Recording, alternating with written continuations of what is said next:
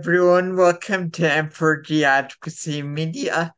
You're watching uh, Journey's guest up guest updates, which is a new series we started. Uh, my name is Mark. I'm a brown man with brown shirt and brown background. That's a lot of brown, and uh, I've got a painting and shelf with some knickknacks behind me. I'm wearing glasses. Crystal? I'm Crystal. I have today I have on a black shirt with a, a black and white shirt with the red stripes and a brown background and a clock on the shelf. And I'm a white woman uh, with glasses, brown eyes, and brown hair. Um, today we're catching up with the with one of our favorite guests from um, from almost a year ago, um, Lisa Louis. Hi, Lisa. Hi, Mark and Crystal. So, um, I'm Lisa, and I have very fair skin that matches my very pale pink scarf with a pale pink shirt, and I'm wearing glasses and have kind of reddish brown hair. And my background is a very fuzzy, faded Zoom technique of fading your background to fuzziness because my office is in an attic filled with clutter. So I've mm-hmm. chosen the Zoom background that fades your background so no one can see how messy my attic office is. Nice to see you two again after almost a year. Nice you, to see you too. Thank you so much for all of your support and yeah. It was so awesome to keep up with you and what you're doing and we want to know. Uh, there's so much to ask you. I'm so excited.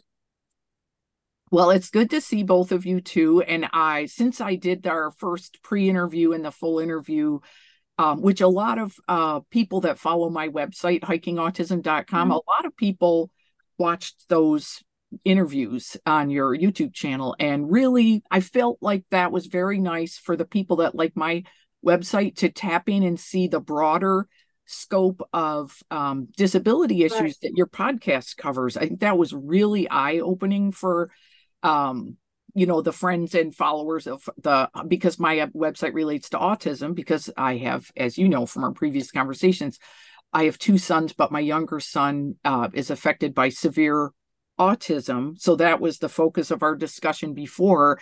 Um, and of course, my life is still 10 months later very affected by autism but i i have to say thank you to you two because um, number one uh, being exposed to your podcast was great for me to sort of get a broader view of disability issues that I wanted to be more aware of and more in tune with because it reflects some of the things I'm trying to do for the autism community, helped me to see the broader scope of what you talk about. So that's one point. And the other one that I wanted to mention is that after doing my podcast interview with you two, I also had an opportunity to do another podcast interview with a person.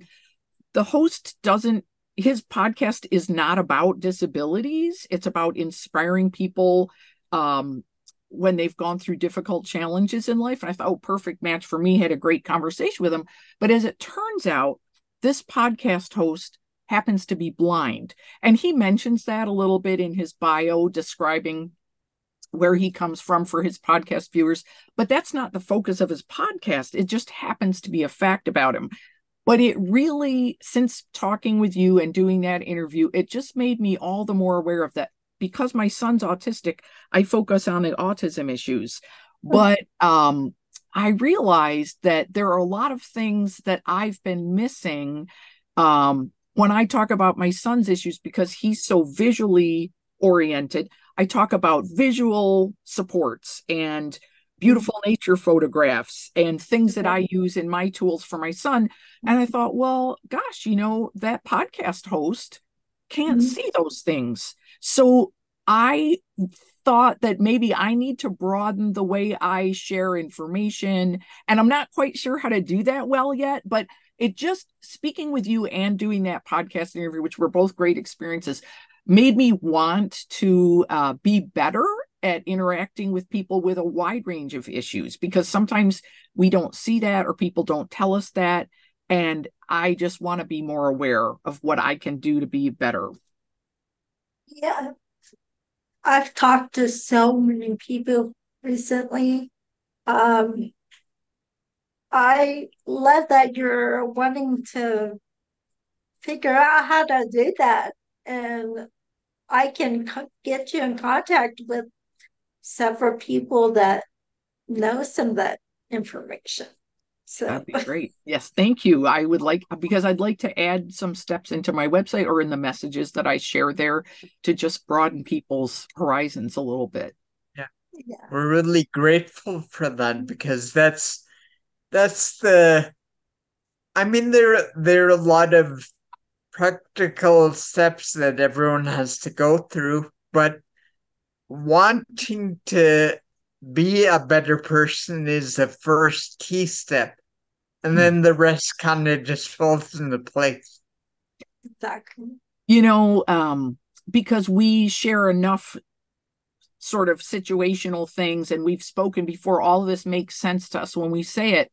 But an interesting experience that would might be interesting to you too, because you do this podcast one of the things I've been trying to do from before we spoke is I've been working on a book project because I'd like to, you know, we talked previously about isolation for people in the disabilities world and for our son and for our family. Isolation has been a big issue. So, all these for years now, I've been trying to um, get a book ready to try to get a book published that's going to share some message about that isolation as a individual and as a family and to be able to share that. So the process of working on a book is very daunting and, and hard to do but in the process of doing that so that's still something i'm working on but in the process of doing that i recently sometime in the last two or three months i took a class from a professional like publishing uh, marketing kind of person. And she gives a class about how people who are trying to get a message out, you know, what are the techniques you can use to do, say, a radio interview or a podcast interview or do an article. So she was training, uh, most of them were would be authors, and she was training people about what, you know, how to interact in an interview. And she asked for people to share their stories. And I told this group, and they were all from the normal world. They all had some sort of a book topic, none of which was about any kind of disability. It was just the broader scope of things people might write a book about. I was the only one that was dealing with disabilities. And so they were asking for people to share some insight they'd gotten from the experience they had done doing some kind of an interview. And I said, well, you know, because my son has a very difficult time processing language, I have to learn to speak slower because my instinct is to speak a thousand miles an hour and to jump in and interrupt people and to not wait for people. So that's a challenge for me in the normal world. I kind of bulldoze my way in, speaking too quickly and not leaving space for people. That's already a challenge for me. But if you have any partner that you're speaking with who has any kind of language processing issues, whether it's auditory, that it takes longer to process the words coming in, or if it takes time takes more time for whatever like muscle connection and brain word connection to get language out. For me that's a challenge i've had to work with in this situation.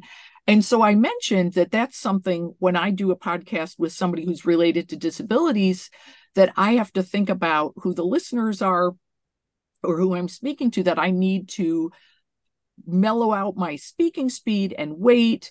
And then I mentioned also the podcast interviewer who happened to be blind and that there were extra issues in terms of that with setting things up and that I was talking all about visual things and not you know I thought well he mm. can't really appreciate how can I share better with him so anyways this person who's been in the profession of teaching people how to do PR and marketing interviews, she just stopped and she goes, I have never thought about any of those issues once ever. And mm-hmm. that really hit me that yeah. she's a professional in that field, teaching people to go out in the world and do, you know, interviews and communications. And those thoughts had never occurred to her. And it made me realize how isolated our pocket of the world is in the disabilities world. That really surprised me. Mm-hmm. Yeah. Um, yeah. Can we can we uh, slow down and unpack one of the points you brought up? Um, So, and which is, which is a key thing that most people miss. Um, and let's just speak in the context of disability, which is you. I I heard you say that um you realize that you need to to change because your son needed that, right? Mm-hmm. Most people look at it like you're the one who's disabled, you need to change. Right? And mm-hmm. then they proceed going about give fixing them or giving them a recipe to fix themselves. Right, right. Yeah, that's a great point. And recently, and I recently means just in the last two or three years, I see people address that issue that you've brought up. Um, so, for example, with my son, even up to 10 years ago, the message was always, oh, we're going to find a way to fix him. All the kids on the autism spectrum, we can find ways that are going to, like, if you do A, B, and C, if you do this special diet, not that those don't help, it's helped us a lot, but if you do mm-hmm. the special diet and you do this special repetitive training and you do this special visual thing or certain kinds of therapy, we're going to fix your child to be indi- functionally independent. Well, you know, I'm sorry, but that puts the pressure of failure on my shoulders as a parent and my right. son's shoulders that no matter how much of that we do, he may not become functionally independent. But that doesn't mean we're failures. That is we do our best to help him be more independent and do the best he can. But he's who he is, where he is, and you have to have love and patience and acceptance that you're going to do the best you can, but you can't expect a person to become normal. It just doesn't work that way. And in recent years, I see much more uh, messaging that it's like we have to meet people where they are that the world doesn't have to change every person, but maybe the world could change a little bit to match people where they are. And so that's been helpful for us, but there's not enough of that. And uh, maybe the problem isn't that people aren't becoming normal, it's us not being able to question what is normal mm-hmm. and exactly. answer that question. Right. and why that even exists and is so embedded in the way we go about living? Well, go, oh, go ahead, Crystal. Uh, we uh, talked a little bit ago about the pandemic and the different issues that uh, arose from that situation. And, um, you know, you would certainly think that, I mean, that was like five minutes ago. no, um, uh, you would think people would remember how they felt and how isolated they were and how hard it was for them to not be able to uh, go out and do things and be normal, you know. Um, and that for some people, that is never gonna change and and they go and the normal people go right back to you know what they were doing before. And oh. with forgetting about how you know they felt. What that isolation felt like so your point's great and that opens up a big discussion. But then going back to what mark was saying as well on the same theme because that's a good segue is um yeah what's normal? And I think that people with disabilities, whether you could see it or not, for example, for our family, at a glance, you can't see that there's something off with our son, but within about a minute, he may do some kind of unpredictable behavior or vocalize in a way that's kind of loud and not appropriate for the place. Within a short time, people say, oh, something's off with that kid. And I say kid, but he's 26 at this point. So um, I think that from not too distant past, people that were different just didn't go out into society. And even if they had the physical capability or the physical supports um, that a lot of people like those of us in the autism community sometimes our kids behavior just gets so out there that it's really hard to face people staring at us and thinking that our kid is just bad behavior when it's not just that so what i'm saying is in mark's comment about what's normal is unless people are out in the world and people can see people with differences nobody's going to see that as normal. So in over the past years we've fought really hard and it's still difficult for us but we've fought very hard to get our son Sean out. And so people see us and people see us having to guide him. I mean when we walk around there's two adults holding the hands on both sides of our 26 year old son and people get that oh well that young man must have some sort of disability. So we're out and people see us. And now people are just kind of like understanding and see that kind of thing. But that's just one example of just that people need to be out in the world, but it's hard to be out in the world because sometimes we get a weird um you know feedback from people like staring or comments or something not so often but it happens so one of the things that i've been trying to work on and again it's mostly within the autism world is that in our local so i'm in the san francisco i'm in san francisco.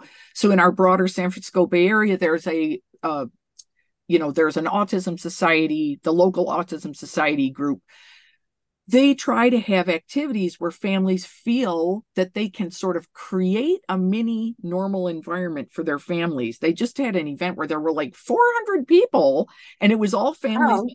Well, I thought I, I did not go, but I thought, wow, that was a big event to organize. And yeah. those families were able to go. There was a DJ and singing and a little talent show. I was like, mm-hmm. oh, those families went and had like a food party picnic music thing.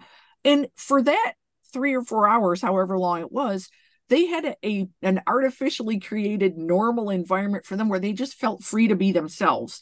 And that's mm-hmm. great. And for that also for that autism society one of the things i try to do is i because my hiking my website's about hiking and we enjoy that for our son I once a month lead hikes for families. So any family that wants to kind of try hiking or just join a hike they've never been on, I do that once a month. And it gives people, caregivers, and the individuals a chance to feel like they're just in a normal group. They don't feel like the outsiders in that. But again, we're kind of having to create that artificially.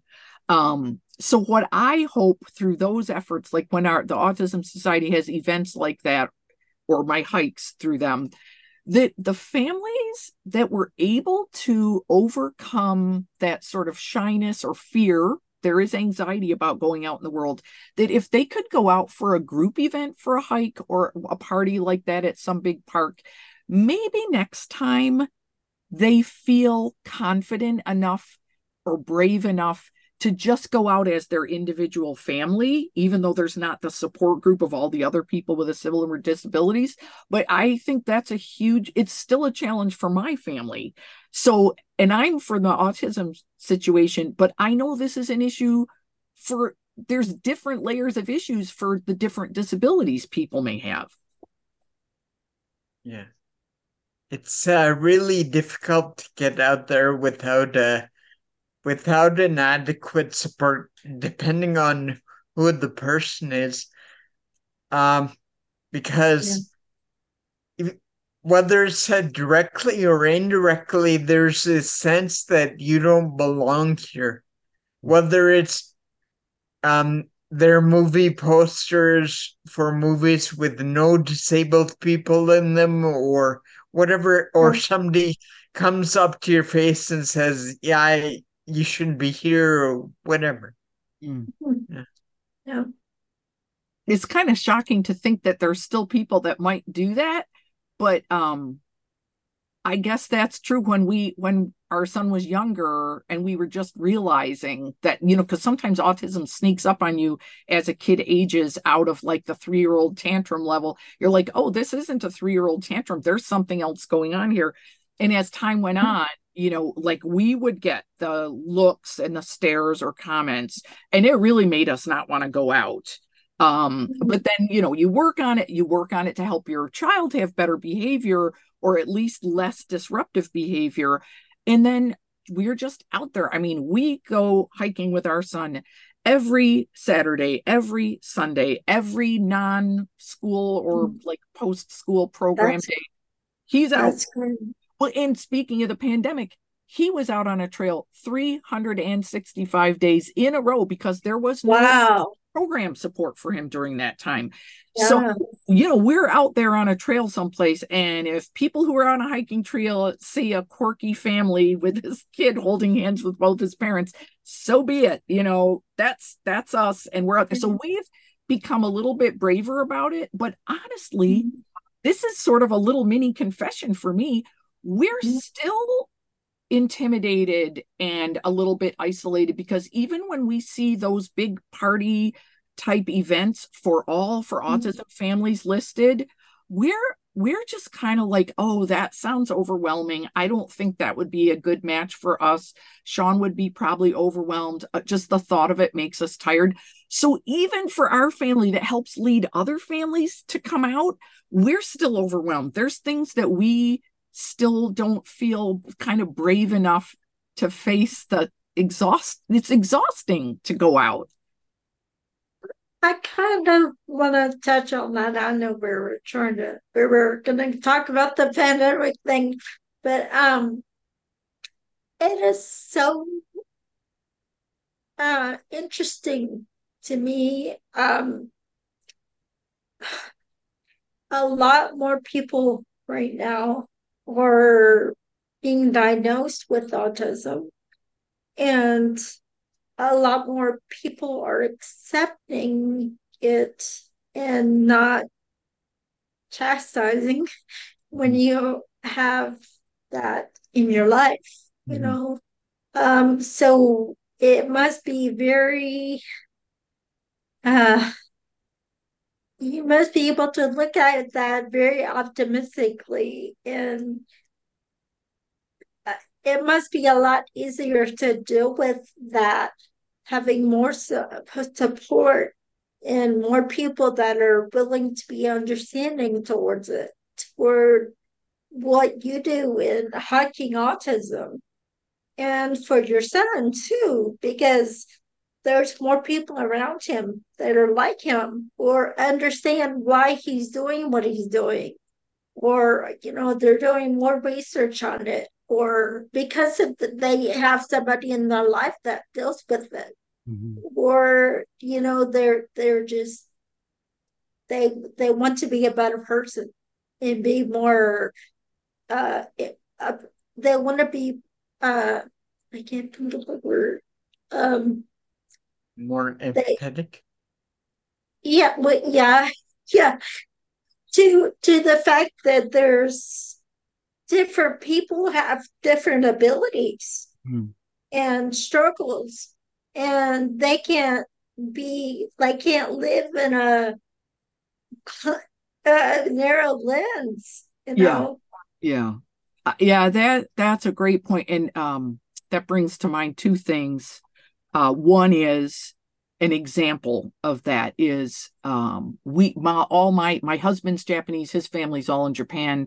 My family's from the East Coast. They're actually spread around every place except here on the West Coast. So both of us don't have the support of our extended families, except that I had one set of cousins who happens to live nearby. And they always very kindly invited us and our two boys. That's the only chance our boys you know, including Sean with his severe autism, we would be invited to family holidays and things. So it takes a lot of courage for us even to attend a sort of extended family event that is still makes us feel very self-conscious that we're going to be the odd man out we're going to disrupt an event so that went over the years but we we would go you know we would go for a christmas event or a thanksgiving event and it was great for our sons and they everybody was very welcoming to our to Sean, despite all his autism. The people were great. But as the years went on and my uncle and aunt passed away, it was just the cousins, and they would invite us to family events. And it might be kind of a farther drive away. We thought, oh, that might be stressful for our son. And I have to say, this is a funny thing. You know, even up to two or three years ago, we're like, oh gosh, we don't see that extended family anymore. Our, it's good for our boys to also see those family members. But I would get an invitation and I would be writing, uh, oh, sorry, we can't go text or email.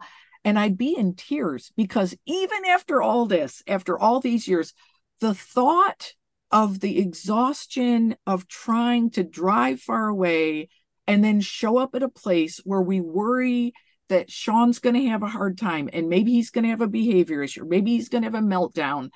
I would be in tears. You know, here I am, the hiking autism lady and leading, but I would be in tears of just the exhaustion emotionally of trying to face taking Sean out in the world, even in a friendly environment. You know, it just mm-hmm. lasts for a long time. So I can say successfully this past weekend, there was sort of an important family event for that extended family with the cousins things. And we said, that's it, we're going to go. And we just got ourselves up and we went and Sean did great. And he had a couple of little autism outburst things just mini ones but everybody was great and mm-hmm. people are very understanding. But that's in a known environment and crystal what you're saying is true that there there is more understanding. It's, and people are really wonderful compared to just from lack of understanding. You know we have to say that people. Not understanding is part of the problem it's not mean spirited necessarily but so that was one point is that even for our family, it's hard and it's an ongoing challenge. But the other specific point I wanted to mention is um, on the theme that you were talking about, about this awareness is growing and that more people have autism or being diagnosed. So it's it's a growing situation. So that should mean that we have more understanding and support and awareness. And that is true to a degree. But um, one of the people that works in this community here, her name is Jill Escher, E S C H E R. I'll just say because she's a really dynamo who does a lot for uh, autism and a lot for the severe autism community. And she just wrote an article, which I thought, boy, I wish everybody could read this. And it was called um, The Autism Surge. And it was talking about ongoing issues um, it was a great article, but it mentioned even with the awareness and even with more people being diagnosed, it's still it still leaves us with people who don't understand. That's okay, but it still leaves us with our hands full of actual challenges that are difficult in caring for our family members or caring for ourselves as caregivers because some of us are getting you know as we get older we may not be able to care for him as well. Then we worry what happens when we're older and not able to care for him as much. So there's a lot of challenges that um right. it helps to have the added awareness but this large number of more and more people being diagnosed with and more people like Sean who are aging out of school because the school system guarantees you a 5 days a week of some activity. When you age out at 21 or 22 you can just fall into a black hole. And and that yeah. brings us back to the whole pandemic thing we mentioned was that the people who went back to normal as the pandemic world opened up again, for mm-hmm. those of us with disability issues, the support system has not bounced back because people cannot afford to live on the caregiver uh, pay levels. And so that's one huge issue that we're seeing affects our daily life. They're they cannot get enough staff to go back to full time at the special needs care facilities. So maybe you two have seen something along those lines as well. Um definitely it, it goes back to what i was saying it's kind of like uh, you remember that right? Those issues haven't changed. They're still here and there's still something we're dealing with you know, but so many people have forgotten it or kind of just like in the past brushing under the rug and you know go about their lives because it doesn't bother it doesn't deal with me um you know but it's that is such a bad place to be in because you know you can be disabled any second you know? Mm-hmm. oh um, yeah. you can have a new diagnosis at any time. Right right. Yeah i think um there's a difference between you two have talked to me like in our previous conversation talk about the difference between if this has been something that you've dealt with for many many years or if it was like a sudden onset or a later onset in life how you deal with it is uh, different. And um yeah the uh, the sudden onset in adulthood is a big shock for people and all of a yep. sudden they're enlightened with oh they're look at what these other people have been dealing with their whole lives but they weren't aware of that before you know and then you also mentioned um, the support systems that as you age mm-hmm. and that he's not going to have anymore you know um, or not to the ability you can be now right um, you know, and eventually, you know, and that's what we want to do. We want to enlighten people and tell, uh, explain the issues, show them those things, and um, we're not the experts at all. So we we want to share the issues, and then hopefully, an expert will be watching and say, hey, let's maybe we need to figure out how to make that different because we want to build a world where when those parents and support systems aren't there anymore, there yeah, needs to be what's going to happen to our kids. Yeah. I mean, this is really um yeah, and that can mean emotional, physical, and, and mental support from all sides. You mm-hmm. know, um, and we can make sure the we uh, we got to make sure all of that is in place. Mm-hmm. You know, and while you know those things are not going to be perfect, they certainly need to be a lot better than they are now. And it's very and, much a sorry. sorry. And also coming from the pandemic, um, and that too, um, if you remember any of that, and then you can't take away from what you learn from that process, mm-hmm. and and you can't apply that to what you see, the issues you've seen, the you know, um, the disparities and all the you know inequality stuff going on. If you can't remember any of that or you weren't able to take anything away from that, then oh, it's really sad, mm-hmm. you know. Um, and it certainly helps Mark and I be able to discern who we want to keep in contact with. Mm-hmm. And, you know, who's really paying attention to the issues, who's really listening to you know, be, who really wants to be a problem solver? Who really has a good heart? Mm-hmm. You know, that's huge. I'm so, go ahead, Mark. um, thank you. Uh, I'll, yeah, a lot of during the pandemic, we sat back and watched a lot of big companies, especially just not even pay attention, just get rich off of other people's misery, you know? Mm-hmm. And uh yeah, yeah. still a thing, uh, somewhat. You know, it's getting yeah. better.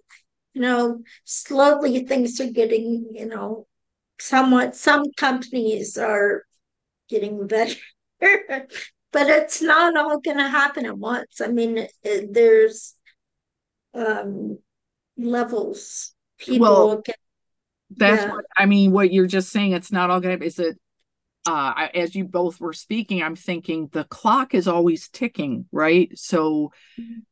as a parent so you two have whatever your issues are that you deal with whatever it is in your life whether it's related to disability or not you're like oh gosh here i am at this point in my life i'm a parent or i'm a child of older parents and or for my own life what do i want to do and that clock ticks along. And for me as a parent it's like oh how am i going to help my son? And that it's like the sand you know the hourglass sand is draining very quickly.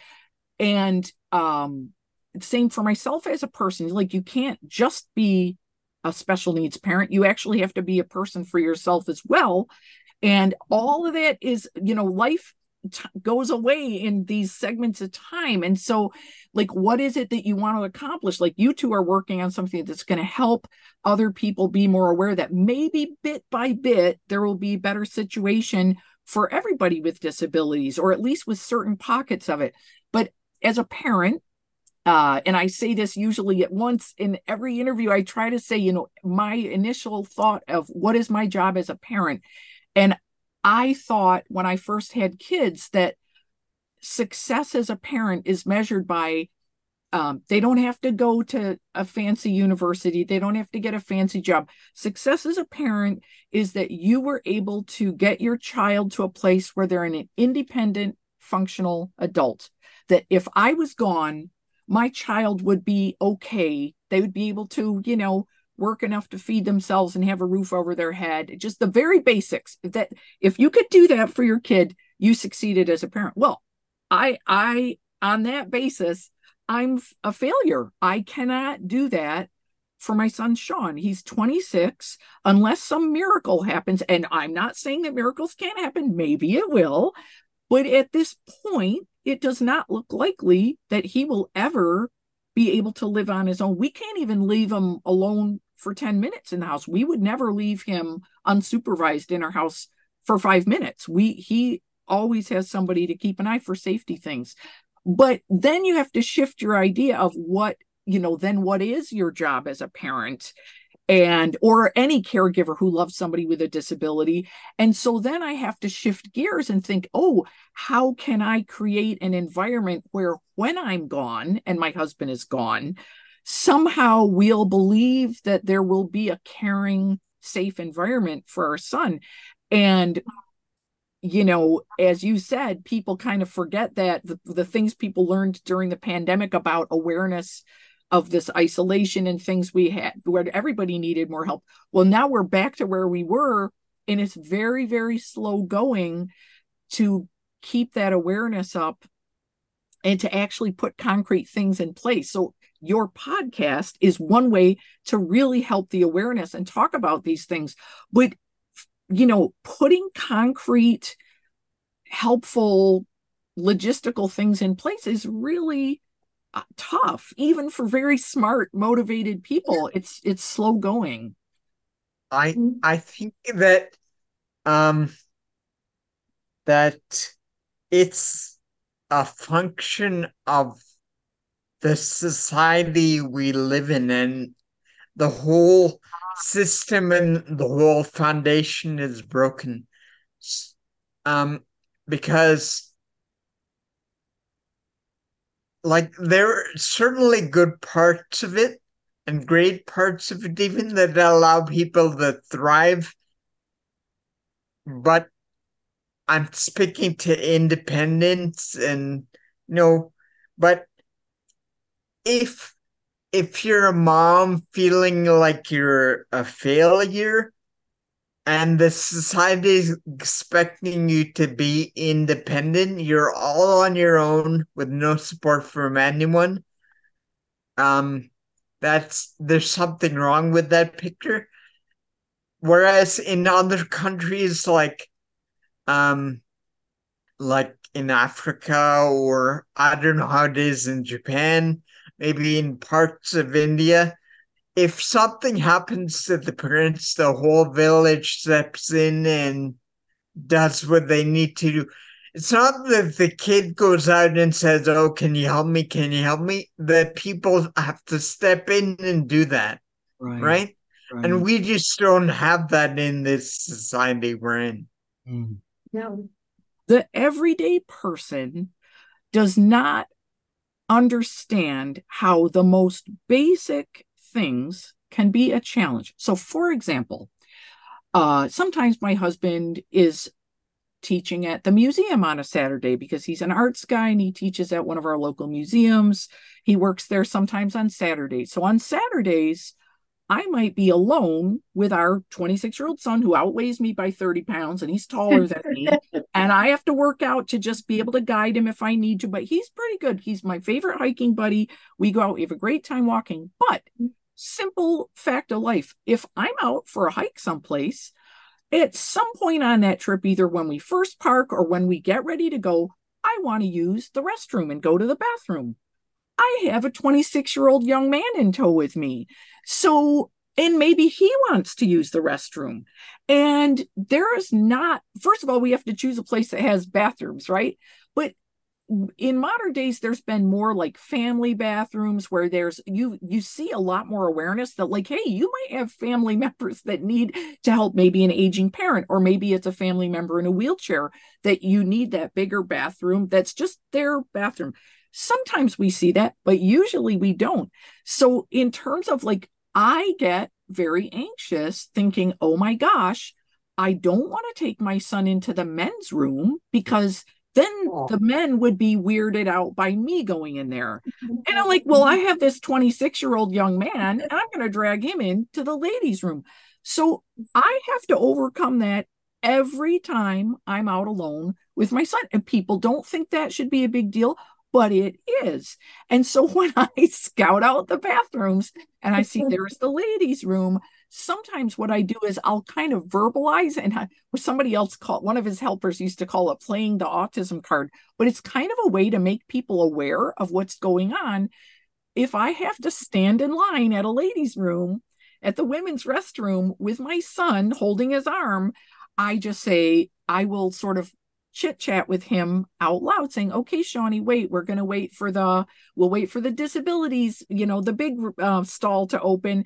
And then the women in line understand that i have a disabled family member and that we don't have any other choice. That's what we have to do. But you know every single time i do that I worry that somebody is going to be either uncomfortable with us standing in line or angry with us.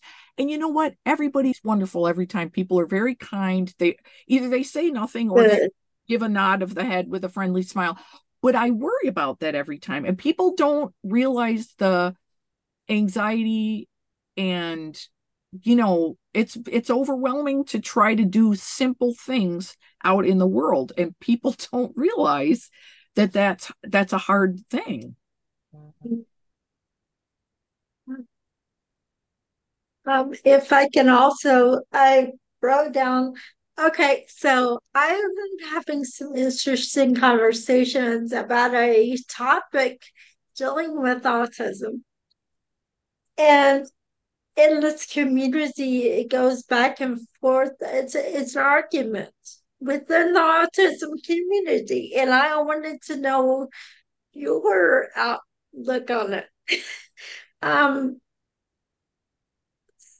some autistic people um,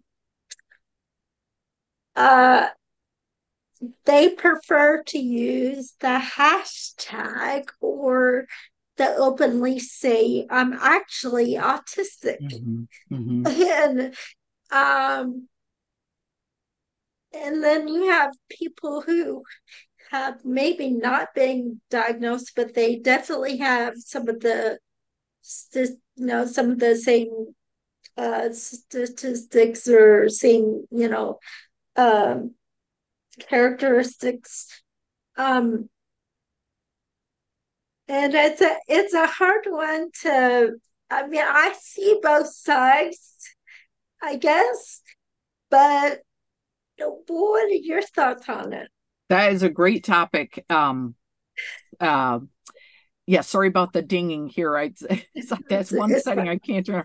Yeah, that is a really great topic, and I, you know, so I am a content producer with a website that relates to autism. Mm-hmm and you know i follow these so in one sense i follow along and watch that and, and it and it shifts and changes over the years on the on the flip side of it i was like i'm in the trenches you know people can have these arguments about this, that, and the other thing about who should be acknowledged as autistic or not. And I sit back and say, you know what?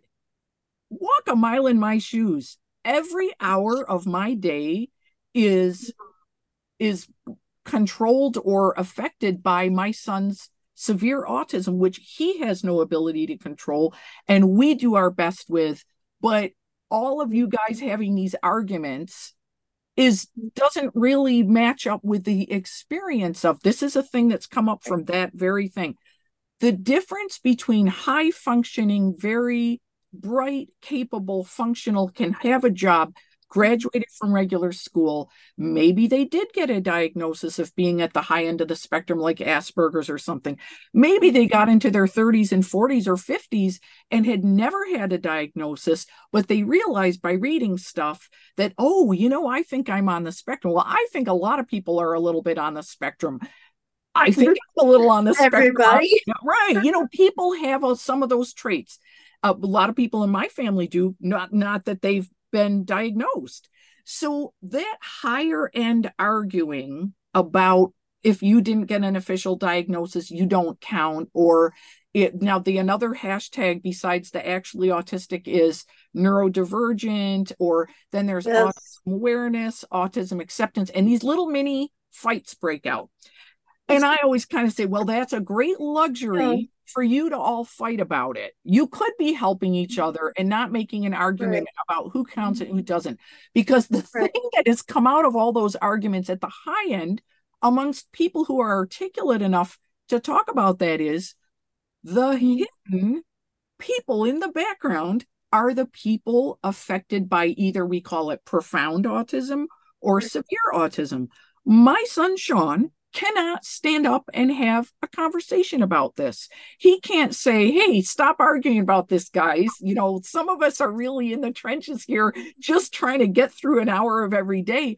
So for for those of us dealing with a very profound level of autism, you know, I'm like, okay, you guys can have that argument about there, but it's not really moving anything forward you know and i totally agree yeah, yeah and, totally and agree okay. but i you know um and then there is a bit again from that argument that you're talking about a thing that has come out is a little bit of a headbutting between just that sense of hey i can talk about it and i take pride in my neurodivergent brain and this is a plus for me that's great i have many most of my life has been spent with very smart engineers scientists or musicians or artists who I think are all a little bit on the spectrum. Great. Hmm. That's my tribe. And I appreciate all those differences. That's what I grew up in. So the spectrum thing is like, it, it looks like a plus for me because I feel like the creative, interesting people, I know a lot of them are somewhere on the spectrum, but it doesn't mean that you can argue that, oh, you know you don't get to claim any understanding of that or any part of it for yourself. And what it, it leaves all of the silent unvoiced people like my son down by the wayside in the mud puddle because they're not yeah. thinking about kids who can't speak for themselves. So that's where those of us with and there are many of us but our voices and our children's voices are less heard in those arguments because we're we can't join it our kids have no voice. So, what you just said perfectly is is a sentiment to what they were talking about the back and forth. And here I am in the middle trying to um know, like you say, there's good points on either side. I understand both of those yeah. feelings. And it's like take what you see from this side, take what you see from this side, work together and come to uh make make life make people's lives better. Don't find oh things to argue when further there's enough people that you know that are trying to divide everything. So yeah. so what if you're labeled different or mm-hmm. not labeled or whatever you're all neurodivergent. Sure. And yeah, no, that's right. Find a way to work together in no advanced society you know yes i and you know it doesn't have to be the autism spectrum to say neurodivergent we all mm. you know yeah, what if you have a speech processing issue that's not autism so you know we, everybody's got something. And so we yeah we could all work together and not argue about who gets credit for it you know? Right. Right.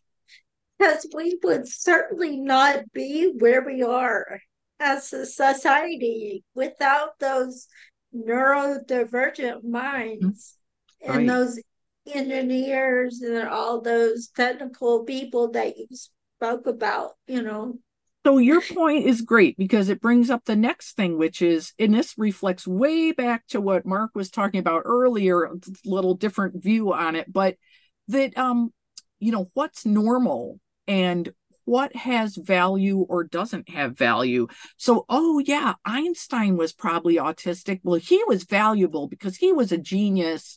And so, if you were on the spectrum and you were somebody like Einstein, well, that's really great. That was valuable. Well, so then somebody like my son Sean, who actually is a bright guy in his own way, it's just not connected with the world um, and not function. He has a lot of challenges, but he, in his own right, is a very smart guy and he's a loving person and he's fun when he's not causing trouble. And in his own right, he is a valuable person who we love. He's a lovable person who has whatever he has to offer to the world. And we can't just look at high functioning and low functioning as valuable and not valuable each person like mark said in other cultures the person who was very different maybe in some aboriginal cultures those people who were very different were looked at sort of in a special high regard as bringing some special magic or special ambiance to their community. I mean i it's it's, it's very easy to feel like low functioning people are not valuable but as a mom of somebody who has such challenges i can't i can't look at it that way you know? He has to feel loved every day and that he mm. when he goes to his program that somebody's going to be happy he's there. Yeah. Further to that um that's a good point lisa. Further to that uh, actually autistic conversation. You know um depending on which side it's from i guess it's it seems like a very reactive thing like the world has excluded us so we're gonna invent this hashtag to exclude the wor- the people we don't like. Mm-hmm. right? And, and it's, not gonna, it's not gonna get anywhere because it's just repeating the same pattern. It's counterproductive right? They're doing the same thing they were upset about people doing. That's really true. Yeah, yeah that's right. When, when Mark and I initially talked about it, you know, I was upset because it seemed to me very passive aggressive. Oh yeah. Like I'm actually autistic. You're not. Mm-hmm. You know, and, and kind of othering oh, their yeah. own community, you know. For sure it, it was upsetting to me because it, you know our mission is to unite people in the disability community regardless of their disability not just autism right. but but we don't want to see any community within the community you mm-hmm. know othering each other and yeah. if you look at it from just a practical standpoint, not a human uh, standpoint, you just take all that out of it. Just look at it from a practical standpoint. What movement or idea or significant change has come from keeping people out? Right. There's none of it. Any right. any big movement whether it was like a political or social movement, it it welcomed everybody and didn't exclude anyone. Right, right. You know, I do. Go ahead. Sorry. No, no, go ahead. I do also want to preface here that if anybody watching has uh, a better explanation about actually autistic and you know what it really means and not the passive aggressive thing that it sounds like mm-hmm. um, maybe that would be a good thing to comment on and join us in the conversation yeah and you know, these things go in waves. I've been watching that kind of go up and down over the years. And again, I'm like, as I always say, I'm like, all right, guys, well, you go have your argument over there. I'm going to help my son take a shower, right. you know, right. use the bathroom, mm-hmm. Get ready for school, his program. I mean, yeah. we is like, sorry, you having that argument at this level of whether you're going to include or exclude people is so unhelpful. So, yes. but one of the experiences I've had um, in the sort of the hiking autism website, it's just a website of information, and that just always has a welcoming message to everyone. It really isn't even geared towards autism specifically just kind of has the name but the that website really has weekly messages that are uplifting for anybody whether we had a disability or just facing a tough challenge in life so right. the website message is just generally an uplifting thing for all people but the other volunteer work i do for the autism society leading people on hikes now i've been doing that for 3 or 4 years and that's very interesting because one of the things that's come up is well, I always say, oh, I'm leading families with an autistic family member on hikes. But what we sometimes get is just individual adults who are on the spectrum who are able to drive, hold down a job, but they have a lot of challenges with finding social interaction and um, they may not have you know they may not be as comfortable in the everyday social life that they might find with their coworkers. So they'll see a hike for the hiking you know the autism society listed and they say oh you know i want to join the hike. So sometimes we'll get individual adults to join the hikes.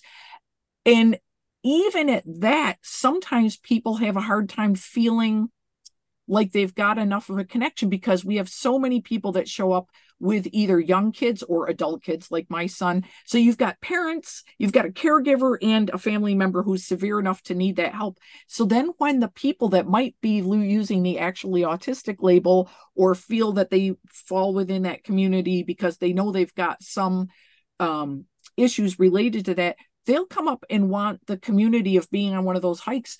And even within you know me being as trying to be helpful and open and welcoming as i am I'm always very welcoming and, and enjoy enjoy having people come along, but it's harder for them to feel they have a place because so many of the people are parents with kids.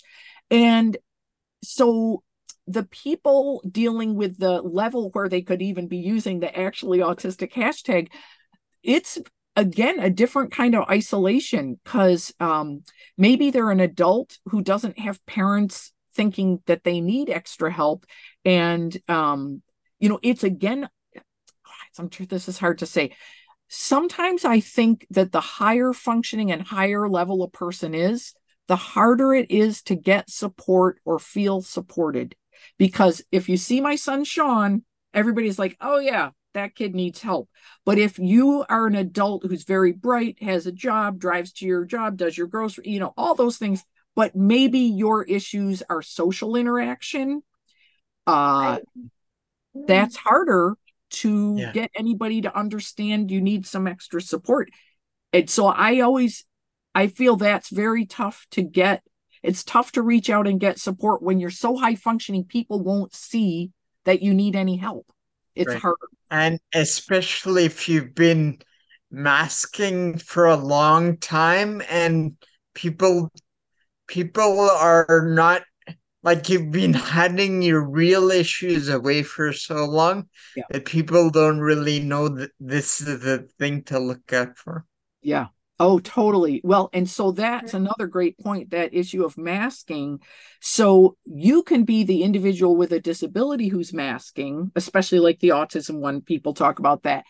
But I no, I've never heard anybody say this, but you know, you can be a parent who is masking because especially when kids are younger, parents don't want everybody to know how challenged their kids are because we think, oh my gosh, if I do enough stuff, I'm going to, you know, back in the day when this was still, we were thinking we're going to fix our kids because that's what we were told. What many of us parents were, in a sense, masking by not letting people know how big our kids' challenges were. And so then it becomes a double thing. Um, so for example with sean his challenges are so big that even if we parents were trying to not let everybody see how hard things were at some point everybody could see it was hard right? But here's the double whammy is if you are for example a teenager say you're a teenager and you realize geez i sure have a lot of things on the checklist for the autism spectrum at least for example like the asperger's level of traits mm-hmm. Or you might be having a harder time socializing or mm-hmm. communicating. You might focus mm-hmm. on things and not be able to steer back towards what the other person, you know, things that can be a challenge. And again, so if you're a teenager doing it and you've learned to mask, you've already mm-hmm. got that challenge, right? What if your parents were also masking and say, oh, no, no, my kid doesn't have any challenges? So then you've got the teenager who has issues and the parents who do not want to recognize their issues. So then that could become a lifelong generational. Yeah, yeah. You, that you don't. And the ironic. Sorry. Oh, go ahead. The ironic thing is that uh, you end up making more problems for them than you actually wanted to, and maybe even more problems for yourself. Yes. Because let's say you're out and because you don't want to bring too much attention to the issue, you don't do the things that Sean needs to maybe soothe, be soothed, and then the outbursts just get bigger. Yes, that's right. And so we, yeah, that's totally true. Or what the choice for so many of us is, what well, we're just not going to go anywhere. We're not taking him any place. So we've overcome that over the years the best we can. But again, like I said, we may have um you know an invitation even to a family event with an understanding crowd and i'm still emotionally overwhelmed to the point where like i i just can't face the exhaustion of trying to go to that event. It's just too tiring. So yeah so you could have isolation from it or just pretending there's nothing wrong and then it becomes a bigger issue. Um, i'm really i'm really glad you brought that up because um in so many disability arenas um it you know especially when they're born with their disability it starts with the parents and how they accept their disability and the way they treat them mm-hmm. you know if they mask it and in turn teach the child that they should have to mask what they have going on, then that sets them up for failure or detrimentally just vanishing them in the future, you know. And it's always so interesting to me to talk to different people, you know, whether it be my age or older or younger with my counseling um, to talk to people that are able to see, oh, this happened and this happened, and I don't want to do this going forward. Mm-hmm. And I, I, want to set up a world for them when they know that they're accepted and they have the support they need now, even though I didn't do that in the past. Well, so I think we might have touched on this exact issue. I think we might have said it in one of our previous conversations a little bit. I, I feel like this came up. An example of what you're talking about is, uh, for example, when a child is born with some hearing issues, mm-hmm. and or so, for example, the autism, a lot of autistic kids act like a deaf person. They're not deaf, but they're having a lot of auditory processing and speech processing issues. So they function like a deaf person would, even though their hearing is fine. So in either of those cases, what you have a child with a certain level of definite hearing impairment, or you have a person on the spectrum, a kid on the spectrum who's having a lot of problems processing language. Okay, so and I think we did mention like, oh, somebody will say, as one stepping stone, you could teach your kid and the parents could learn American Sign Language, for example, some sort of a sign, it doesn't have to be whatever country, and you'd learn sign language. And many parents would say, no, no, no, no, we don't want to do that, especially if it was the kids on the spectrum with the speech delays, because they'll say, no, no, no, we want them to just learn speaking. We don't want to do the hand symbols or like the picture systems. And I understand parents do that. We did, I remember we did talk about that, but you know, hmm. that extra tool can open up things that's going to unlock some of the other things that's going to allow that kid to develop. And in the meantime, as you say, it's what they need now to have some communication. So that is, and it's a tricky thing because parents get caught up in like, wait, what's the right decision? Am I going to be blocking them from learning to actually speak by letting them use sign language? And then it's this, um, it's the sand you know the the hourglass with the sand running through. The parents are like oh my gosh oh my gosh is it a mistake to spend a couple of years doing sign language? Am i going to lose their you know there's always that decision making about you're losing time to fix things. And but unfortunately a lot of times it falls on the side of not offering the tools that will help. Right. Yeah. and that's that is the parent trying to mask the situation yes. instead of looking out for the child with the disability who is screaming yeah. to communicate in some way yeah. we're enable or disabling them from doing so and right. so what that they need a board or whatever mm-hmm. they need to speak mm-hmm. you know um, to be able to communicate what's going on in their mind. You know that why why are people making that not want to happen? Yeah. Well you know? here's sort of a guilty confession uh as a mom.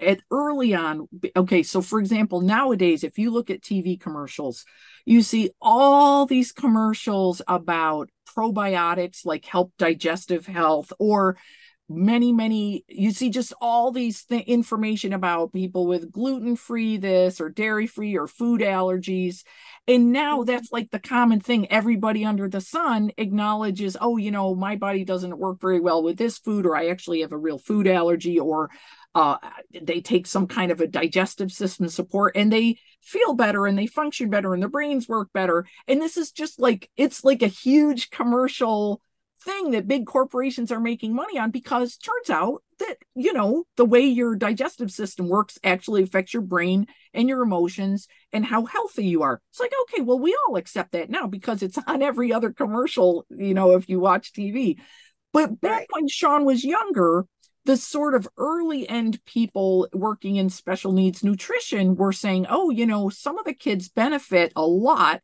from changing what they eat. And as a parent, you've got eight voices out of 10 saying, oh, don't listen to that crazy stuff. You know, you already have a hard time getting your kid to eat anything because a lot of kids on the spectrum have a very limited diet like to an extreme level, like extreme. And um, the other two voices out of 10 will be saying, Oh, yeah, try that. We've heard that really works for people.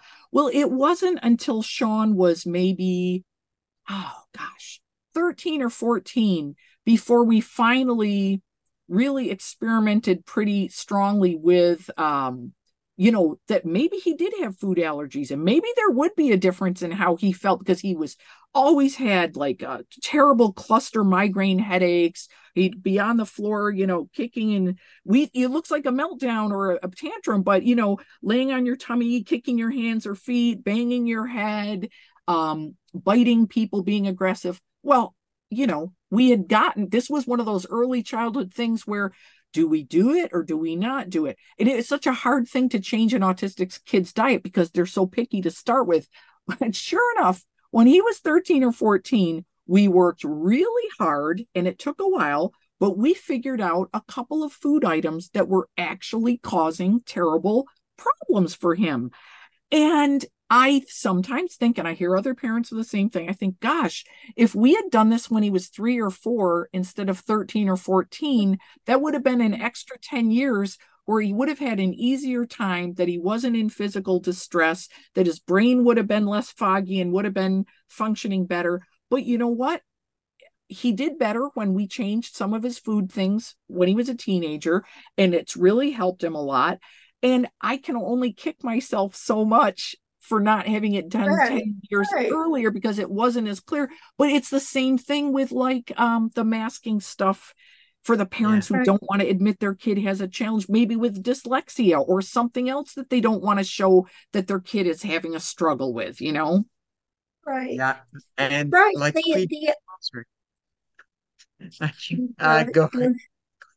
The idea is not to um, kick, you know, our parents or anything. The yes. the idea is to uh, so that people understand masking. Mm-hmm. It's not just the disability community that takes on masking, but we were brought up that way. Mm-hmm. You know, and even our parents not having anything to do with mm-hmm. disability, especially women, were mm-hmm. taught to mask, you know, yeah, uh, and put on a face, literally.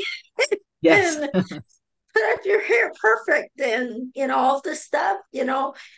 What is the difference? Yeah. It's all generational and systemic stuff that's been taught to us like yeah. um you know as young parents with the with a newborn a child that's having some issues mm-hmm. right? Natural as first time parents, maybe you're scared and you don't know what you're doing. So you're relying on the information your parents are giving you, which they got from their parents, which may be misinformed or whatever, right? And you're relying on these doctors that have their own biases Hmm. that are giving you information based on those biases, and you're going forth and imposing them on your child.